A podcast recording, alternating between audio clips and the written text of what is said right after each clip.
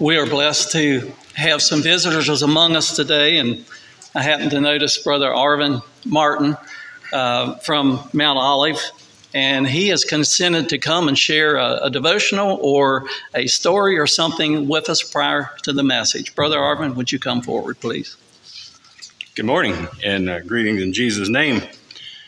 You have a beautiful valley here this weekend, and uh, I was thinking about that, and I was thinking, well, you know, God could have just made that when the temperature reached a certain time, that all the tree, all the leaves just turn brown and fall off all at once. Like He could have done that, but He didn't, and it just for Christians, it's just so awe-inspiring to think about that God has done this, this made nature the way He did. So we were at Sparkling Springs for the weekend and decided to come over here for church. Uh, what I'd really like to share is I, I, like to tell stories, and we'll tell two stories. And uh, it's about the, the sad commentary on humanity, but hopefully it's not the sad commentary on uh, Anabaptist Christian people. The first one is, and I don't know how, I, am sure the ladies don't do this, but I'm, but I'm probably, I'm not going to raise hands, how many men do this. But let's say that you were going down a road and you saw a radar trap. You didn't get caught in it, but 30 seconds later, you see a truck or a car coming towards you that's going a little faster than normal. How many of you would flash your lights at them? You know, like, hey, trouble. And uh, they immediately slam on the brakes. And I think to myself sometimes, like, what would I have to say in church Like, how, how can I get these people? How come they're so willing to slam on the brakes from a from a little flash of lights from a complete stranger, but yet you can preach the gospel and seems like nothing happens. So you can cogitate on that a bit. And now the, the next story. Uh, so picture this. Last weekend we went to Michigan to visit my brother, and we stopped at Toledo, Ohio. We made a two day trip out. We stopped at Toledo, Ohio, and found a nice hotel there. And we're up on the third floor, and it was a nice hotel, and we were had enjoyed it quite immensely, and went to sleep, and at uh, hoping to get sleep in a little later, and you know, and then make you know, go on our trip. What 5:45 in the morning, we hear this. I reared straight out of bed, and my wife says, Fire alarm, fire alarm. So, you know, I get up, grab my pants and shirt, and go out and, well, no, the first thing I did was, was uh, called the operator down the main desk. Nothing. Rang and rang and rang. Nothing's going on. Well, that's not, that's not good. So I went out, looked up and down the hall, and sniffed and didn't smell anything. And I told Alice, I was like, I'm going down to the lobby to see what's going on, see if it's a fire alarm. I mean, see if it's a false alarm. Meanwhile, it had quit. So I'm not taking the elevator. So I go down, go down to the lobby. There is not a soul, not one single solitary person in the lobby. Like, well, that's a fine thing. You know, we've got a fire alarm going off, and nobody is concerned. I mean, nobody. Well, after a while, another fellow shows up. You know, you're like, was that a was that a false alarm? I, well, I don't know. I, said, I don't smell smoke. Um, what? What are we going to do? Meanwhile, I get a text from Alice. She says, like, what am I supposed to be doing? Well, she's already thrown all the stuff in the suitcase. Like, she's ready to leave. I said, just hang tight. I think it's a false alarm. So I look out, and there here comes this policeman. Pulls up in a cruiser, and he comes in, and I said, like, is this a false alarm? And he's like, oh, I have no idea. He's like, yeah, I don't even know how many people's here. I said, well, obviously there's about three of us. That's about all I can figure, uh, you know, just from the looks of things. And, and I said, I asked the fellow, I which floor were you on? He said, we were on the third floor. I said, well, so were we. Anyway, after a while, this guy comes trotting across the the, the lobby, and I was like, "Is this a false alarm?" He, I don't know. It says it's in the uh, pump room. I'm going to go find out. Well, meanwhile, he's gone and he's gone and he's gone. like, well, I, am supposing it is that's a false alarm. I, I really suppose it is. Well, then finally, one other man shows up. This is like 15 minutes into it. Another man shows up and he's like, was that a false alarm? like, I don't know. I, I, assume it was. So we decided it was a false alarm. And I, I told the fellow beside I said, this right here is a sad, sad commentary on humanity. You get a fire alarm and everybody just rolls over and goes back to sleep. Like, not me. I'm on third floor, okay? I'm not interested in jumping. Now, what's the moral of the story is this Are we people who ignore the fire alarms? I think the brother may pull a fire alarm in your life this morning. I think it's highly possible. Something that you need to check out. Are you going to roll over and go back to sleep, or are you going to smell for smoke? That, that's my question. that's my question this morning. And uh, I'm sure that he's got a word from the Lord and it very possibly, if we're if we're alive and awake, that there will be something for us. And if he pulls a fire alarm in your life, do something about it. Don't just roll over and go back to sleep. We still don't know how many people was in the hotel. there was four of us at least.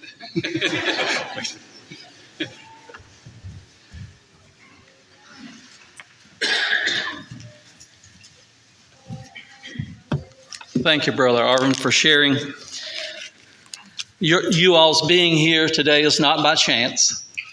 Uh, I'm amazed how the Lord leads and directs. And this morning it is kind of a, a parallel, or let's just say a contrast between the world and how they perceive things and how we as Christians are to be perceiving things. So uh, hopefully the Holy Spirit can help us make connection between what Brother Arvin shared this morning and what I have to share.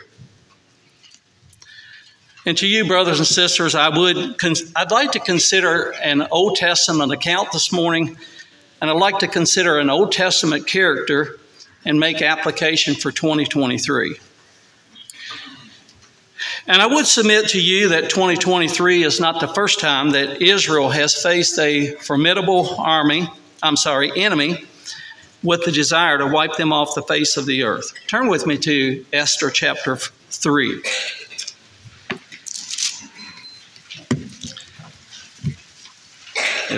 I'd like to read this from the NIV, if I could.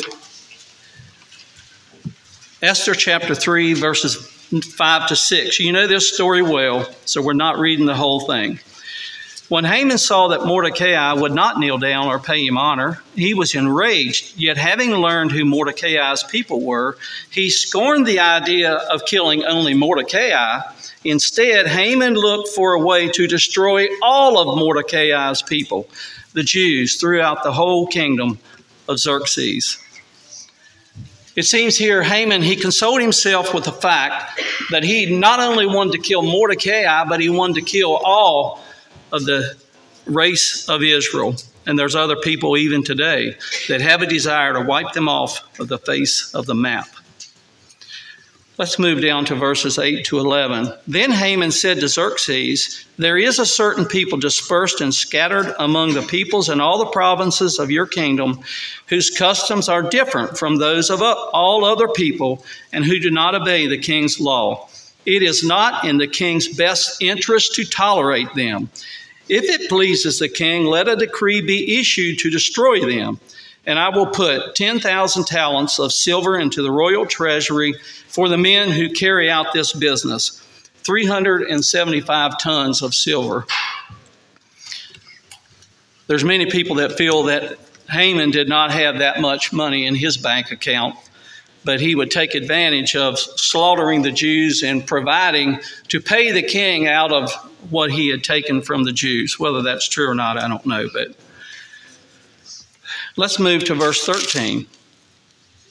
I, I guess I didn't quite finish all that. Let's sing. Let's uh, read verses 10 and 11. So the king took his signet ring from his finger and he gave it to Haman, son of Hammedatha the Agagite, the enemy of the Jews. And he said, Keep the money, the king said to Haman, and do with the people as you please. It seems that destruction by a foreign enemy was put into writing, and doom for the children of Israel was certain. Why? Let's read verse 13. Dispatches were sent by couriers to all the king's provinces with the order to destroy, kill, and annihilate all the Jews, young and old, women and young little children, on a single day, the 13th day of the 12th month, the month of Adar, and to plunder their goods. It seemed that doom for the children of Israel was certain. And you know how uh, Mordecai, um, he came to Esther, and the text today is verse 14 and 414, chapter 4, verse 14. And it says, And who knoweth whether thou art come to the kingdom for such a time as this? So Esther was made, she was brought to a point of decision. What must I do? What will I do? And, you know, then Esther sent this reply to Mordecai Go gather together all the Jews who are in Susa and fast for me. Do not eat or drink for three days, night or day. And I and my maids will fast as you do. When this is done, I will go to the king, even though it is against the law. And if I perish, I perish. Queen Esther, she chose to throw off her veil of secrecy and she chose to identify with God and with God's people at the expense or threat of her own life. Brothers and sisters, do you think that there may be a time when you or I may need to identify with God and with God's people at the expense, the threat of our own life? Esther laid basically, she laid her life on the altar and she was looking to God. If he desired to restore it, he could, but he wouldn't have to. But she made a decision. So the title of the message this morning is For Such a Time as This. So, what's the parallel that I'd like to make this morning? We here in America in 2023, we may not be facing death and annihilation, but there are people who are.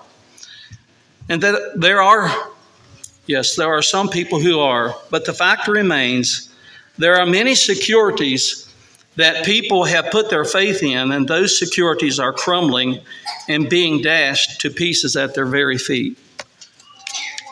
That's kind of what I'd like to consider this morning. I'd like to consider three points. Number one is the shattering of earthly securities. Secondly, what is your security? And thirdly, what is your mission? So, what can we consider? And I would submit to you, brothers and sisters, that your existence here today, at this time, at this place, is not by chance, but it's by God's special purpose. And you, for a reference to, you could look to Acts chapter 17 that would bear that out. But God has a special work for you and for me for such a time as this. Okay, I'd like to briefly consider several or some of the shattering of the earthly securities. And Stan, you talked about Israel. I'd like to think very briefly about Israel, the war in Israel. I'd like to think about the Iron Dome. You all know about the Iron Dome and how Israel has this system in place to shoot, shoot down incoming missiles. And there's a man that I keep up with some. His name is Amir, Amir Tsarfati. And he said this about Israel as they faced the uh, attack on October the 7th. He said, We severely overestimated, now this is not verbatim, we severely overestimated our defensive capabilities and we severely underestimated our enemy. And we know that there could be an escalation. It's my understanding that Iran, Libya, uh, I'm sorry, not Libya, Lebanon and Syria have made threats against the United States not to become involved. Uh, so Israel overestimated uh, their defensive capabilities. That's way over there, but and also, what about Ukraine and Russia? The war has been going on in Ukraine and Russia for almost two years, a year and three quarters. There's Christians that are caught in the crossfire, and there's souls, eternal souls that are on each side of the conflict, and they're caught in this crossfire. People need to recognize that the arm of the flesh is not the answer to conflict in life. Thirdly, there's a lot of unrest, there's a lot of prejudice in the United States today. You don't have to look any further than the shooting in Maine, where 18 people were killed and many were, were injured in that. I found that there are 500, there have been 566 mass shootings in the United States this year alone, up to this point. We're not to the end of the year. So there's almost two mass shootings every day in the United States. There's a lot of unrest, there's a lot of prejudice, there's a lot of hate in our world today, and people are unsettled. Where can we go? Where, what safe place can we go? I would say that that is earthly security that's being shattered today. Fourthly, would be the economy in our nation. It's my understanding that the national debt is $33.7 trillion. And if every person in the United States, every father, every mother, every child, if they would give money to eliminate the national debt, it would take $100,000 per person to eliminate the national debt. That's how large the national debt is.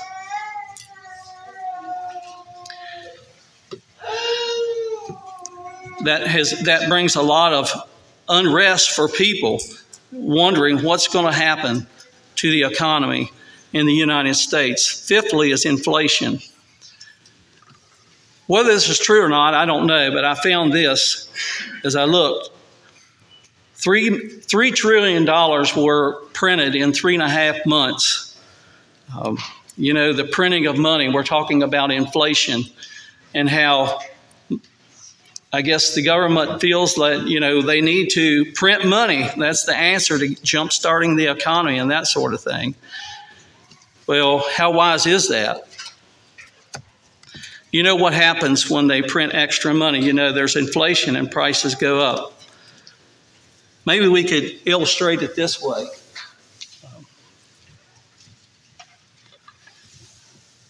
Here is a here's a pint of orange juice. And let's say if we would take this pint of orange juice and dump it out in this five gallon bucket, and as we would go uh, through this service or through the week, and we would continue to to add water to this to this orange juice, what would happen to the orange juice? It'd be diluted, right? And at the end of the week, well, who, I don't know who'd want to drink it at the end of the week, but at the end of the week, you probably could hardly tell that there was orange juice in the bucket because it had been diluted. And, brothers and sisters, I submit to you that that is what has happened also to God's Word. You remember that in Exodus chapter 20, God had given the Ten Commandments to Moses on Mount Sinai. And what happened to that word? Over the years, over many years, the religious leaders, they began to add this rule and that rule till they had 630 laws that they added to the original 10. What do you reckon happened to the original 10? We're talking about dilution and what happens. There's many people that want to claim they want to give verbal assent to be a, being a Christian. Yeah, God is Lord and we believe in the Bible, but in their lives, do they really? Are they really following? Are they really being obedient? Brother Curvin, I think you made mention last Sunday or the Sunday before about the importance of uh, object lessons. So, would you come forward?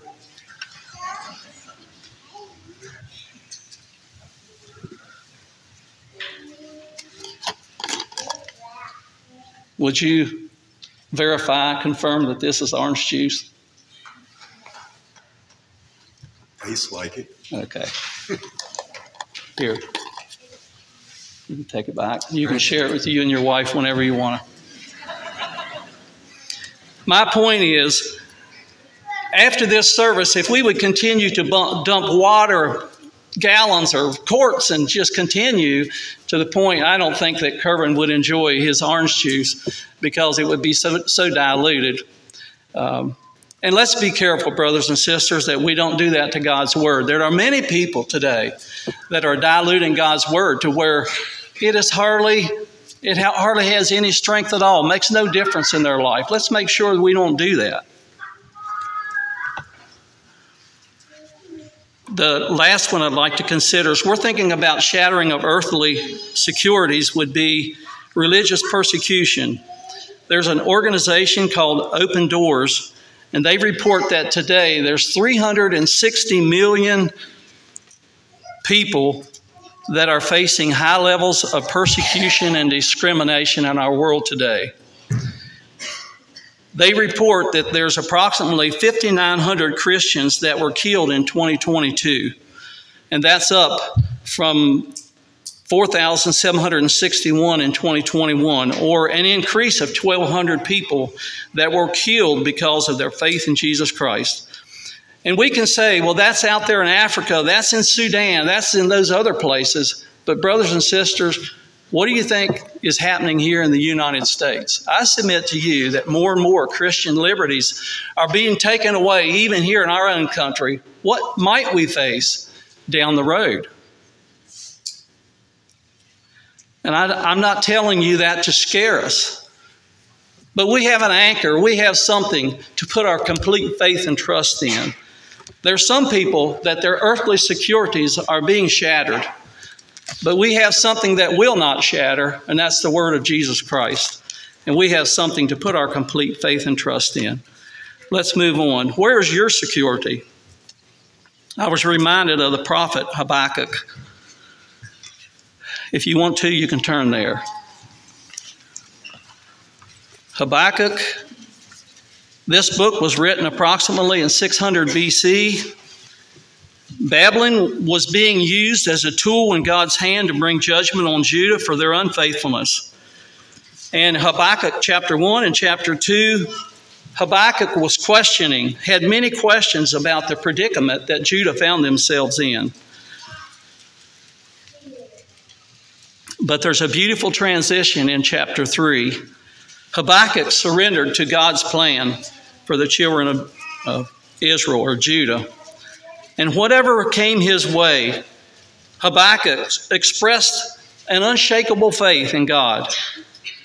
And he says this Habakkuk chapter 3, verses 17 and 18. Though the fig tree does not bud, and there are no grapes on the vines, Though the olive tree, I'm sorry, though the olive crop fails and the fields produce no food, though there is no sheep in the pen and no cattle in the stalls, yet I will rejoice in the Lord. I will be joyful in God my Savior. The sovereign Lord is my strength.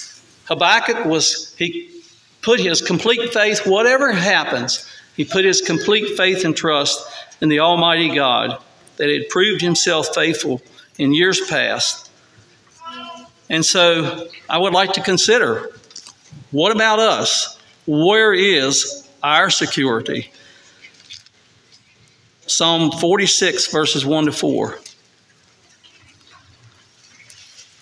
A similar passage. Psalm 46, verses 1 to 4. God is our refuge and strength, a very present help in trouble. And aren't you glad that when you're going through the trouble, he has said, I'll never leave you, I'll never forsake you, a very present help in trouble. Verse 2 Therefore will we not fear, though the earth be removed, and though the mountains be carried into the midst of the sea, though the waters thereof roar and be troubled, though the mountains shake with the swelling thereof, Selah, there is a river the streams whereof shall make glad the city of God, the holy place of the tabernacles of the Most High the author of Psalm 46 put his faith and trust in the Almighty God. It reminded me of the song that we have in our Zion's Praises, number three. Great is thy faithfulness. And I would like if you would sing that song with me this morning, verses 1 to 3. Um, it's number three. Great is thy faithfulness.